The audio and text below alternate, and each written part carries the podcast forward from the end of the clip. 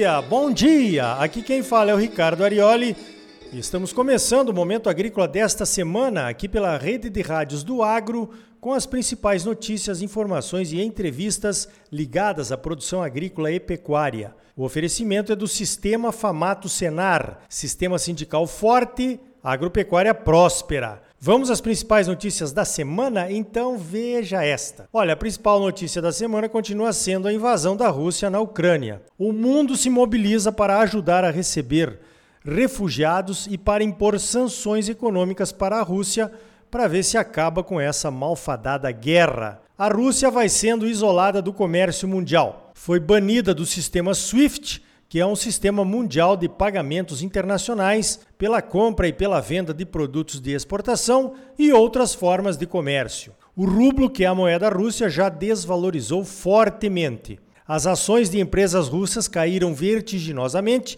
e a bolsa de Moscou fechou, pelo menos por alguns dias, para evitar uma queda ainda maior. A Rússia tem a fama de ser independente do mundo Dizem que a Rússia pode viver sem a ajuda do resto do mundo, mas que o mundo não pode viver sem a Rússia. Essa história foi forjada durante muitas décadas de Guerra Fria, quando a antiga União Soviética, da qual a Rússia fazia parte, aprendeu a viver, conviver e sobreviver com sanções econômicas. O ponto mais forte desses argumentos é a energia que a Rússia exporta.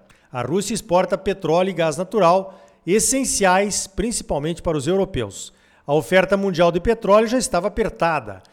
Com a guerra, o preço do petróleo disparou e já tinha passado dos 110 dólares por barril na quinta-feira. Alguns analistas disseram que, se a Rússia usar o petróleo como arma, ou seja, ela mesmo reduzir as suas vendas num contra-ataque às sanções mundiais, o preço do barril poderia passar de 150 dólares. Pelo menos até agora, as sanções econômicas não incluíram as compras de petróleo, a não ser pelo anúncio alemão, que falou que não vai aprovar o novo gasoduto que vem da Rússia, a energia ficou de fora das sanções. Eu acho isso meio hipócrita, né? É meio que nós vamos te castigar, mas não tanto, pois precisamos de você para garantir o nosso abastecimento de petróleo. Hein? Por outro lado, a Rússia também precisa da receita da venda do petróleo ainda mais agora com as sanções econômicas que foram impostas. As exportações de petróleo foram responsáveis por 43% das receitas da Rússia entre 2011 e 2020. No caso do petróleo, os Estados Unidos seriam menos atingidos, pois compram pouco da Rússia. Os americanos compram 700 mil barris por dia da Rússia, mas consomem 18 milhões de barris por dia. Isso dá menos de 4%, né? Já começou um movimento no Congresso americano com a participação dos dois grandes partidos, os democratas e os republicanos, para aprovar uma lei que impeça a importação de petróleo russo. Os ambientalistas de lá dizem que pode ser uma oportunidade para os biocombustíveis e para a energia limpa. Olha, pode ser no médio prazo, né? No curto prazo, o que vai atender o mercado americano é o aumento da queima do carvão e também o uso das reservas estratégicas de petróleo, que aliás parte delas já foram liberadas nessa semana. De qualquer forma, essas discussões podem dar força para o etanol de milho por lá, o que nos beneficiaria aqui. Esse negócio da guerra, e a guerra é um negócio, é um jogo de xadrez. Então, cuidado, os russos sempre foram bons em jogar xadrez, né? Essa crise do petróleo atinge a Europa em cheio mas atinge o Brasil também de forma indireta. Nesse caso, seria interessante olharmos estrategicamente para os nossos biocombustíveis, né? O etanol já fica automaticamente mais competitivo quando a gasolina sobe, e a gasolina vai subir. O biodiesel precisa de uma equação para entendermos os impactos. Sobe o petróleo, sobe o diesel, mas a soja, que é o principal ingrediente do nosso biodiesel, também subiu. O Brasil reduziu para 10% a adição do biodiesel ao diesel em 2022. Pela política do Renova Bio, deveria ser 14%.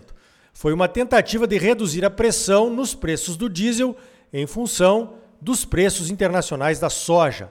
Eu considero que rever esse percentual de adição seria estratégico neste momento.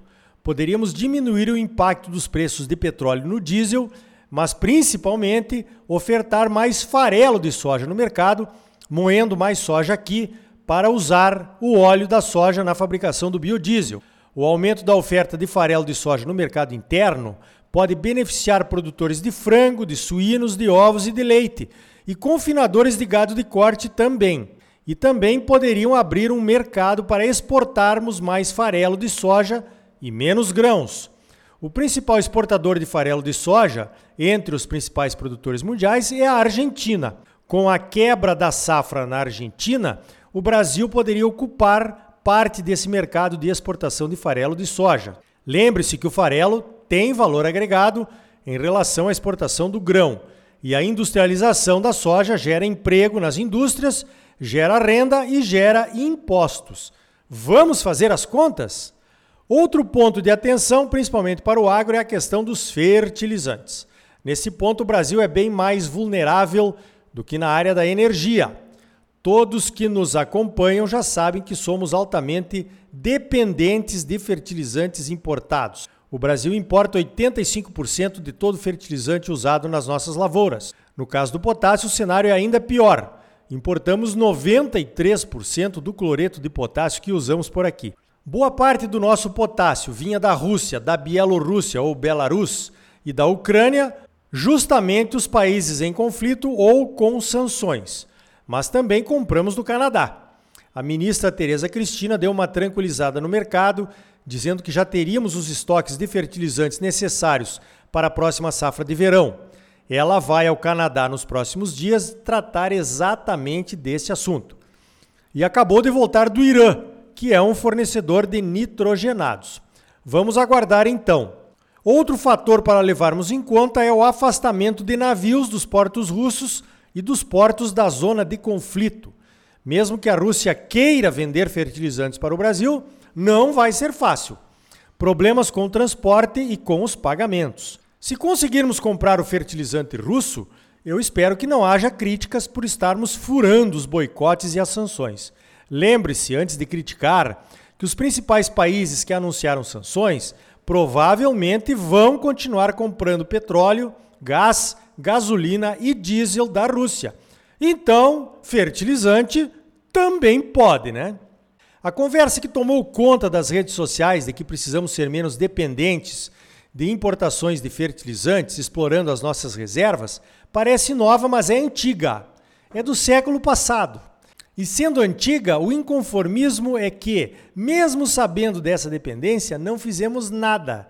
Para explorar algumas jazidas que realmente existem, teríamos que ter um plano estratégico já discutido e decidido há muito tempo.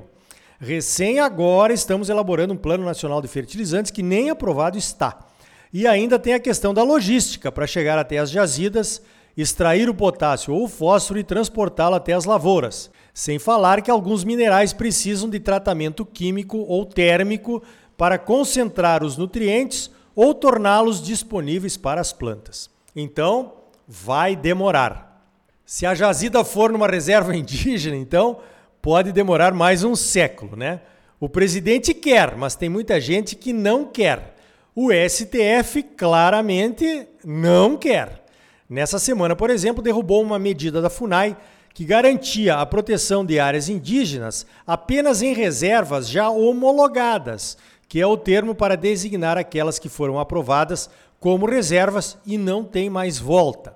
A FUNAI tinha decidido que não agiria em áreas ainda em estudos, muitas delas sem a presença de indígenas e sem qualquer conflito. As áreas ainda não homologadas estão na posse dos seus respectivos proprietários legais. Eles têm a posse e usufruto pagam os impostos, produzem e vendem alimentos, geram emprego e vão sobrevivendo, né? E ainda estão se defendendo do esbulho que é a demarcação de uma nova reserva indígena no Brasil, sem direito a nenhuma indenização. Uma verdadeira injustiça. O direito de propriedade continua ameaçado. E a segurança jurídica no Brasil é um tópico que definitivamente não está entre as preocupações do Supremo Tribunal Federal. Esse é o Brasil, zil, zil, né? Voltando à questão da invasão da Ucrânia, outra questão que preocupa, principalmente os europeus, é a produção de grãos lá na Ucrânia. A Ucrânia produz trigo e milho e exporta boa parte dessa produção para a Europa. Os impactos da invasão sobre essa produção ainda são especulações, mas tudo indica que serão grandes impactos. Há uma indefinição sobre o plantio da próxima safra na Ucrânia em guerra. Nas zonas de conflito, como é que os fazendeiros vão trabalhar? Quem vai financiar a produção? Os bancos internacionais certamente não vão correr o risco, né? A Rússia, com as sanções e com a desvalorização do rublo, vai ter dificuldades, né? No mínimo. A Europa já começou a discutir uma permissão para plantar grãos nas áreas que estão destinadas à proteção ambiental, naquela nova política da fazenda ao garfo, a Farm to Fork, também chamada de Acordo Verde ou Green Deal. Só na França, um dos países que mais nos criticam e o principal produtor de grãos da Europa, as áreas destinadas à proteção ambiental chegam a mais de 10%. Já tem empresa pedindo uma política especial de ajuda aos produtores para que plantem nessas áreas e garantam o abastecimento de grãos da Europa. Agora, ao invés de receber pagamentos para não plantar essas áreas de proteção, os produtores franceses vão receber ajuda para plantar. A reunião da Comissão Europeia será no dia 21 de março. Estamos de olho! Pois então, o primeiro paradigma que caiu com a invasão da Ucrânia foi a produção de energia limpa. Todo mundo voltou para o carvão, ou vai voltar. O segundo será essas áreas agrícolas na Europa convertidas em área de proteção e que agora vão voltar à área de produção. Les cerfs et les lièvres français sont fortement menacés. Os viadinhos e a lebre francesa estão fortemente ameaçados. Cadê as ONGs para defender os pobrezinhos, hein? Plantar em área de proteção na Europa pode, com a palavra o Greenpeace, o WWF e demais ativistas ambientais, né? Então tá aí, no próximo bloco, mais notícias da semana para você. É logo depois dos comerciais. E ainda hoje, o evento Acrimate em Ação tá chegando depois da pandemia. E também as armas dos produtores brasileiros para a guerra mundial dos fertilizantes. E aí, tá bom ou não tá? Fala sério, é claro que tá bom. Você só merece o melhor, então não saia daí. Voltamos em seguida com mais momento agrícola para você, num oferecimento do Sistema Famato Senar. Sistema sindical forte, agropecuária próspera. Voltamos já.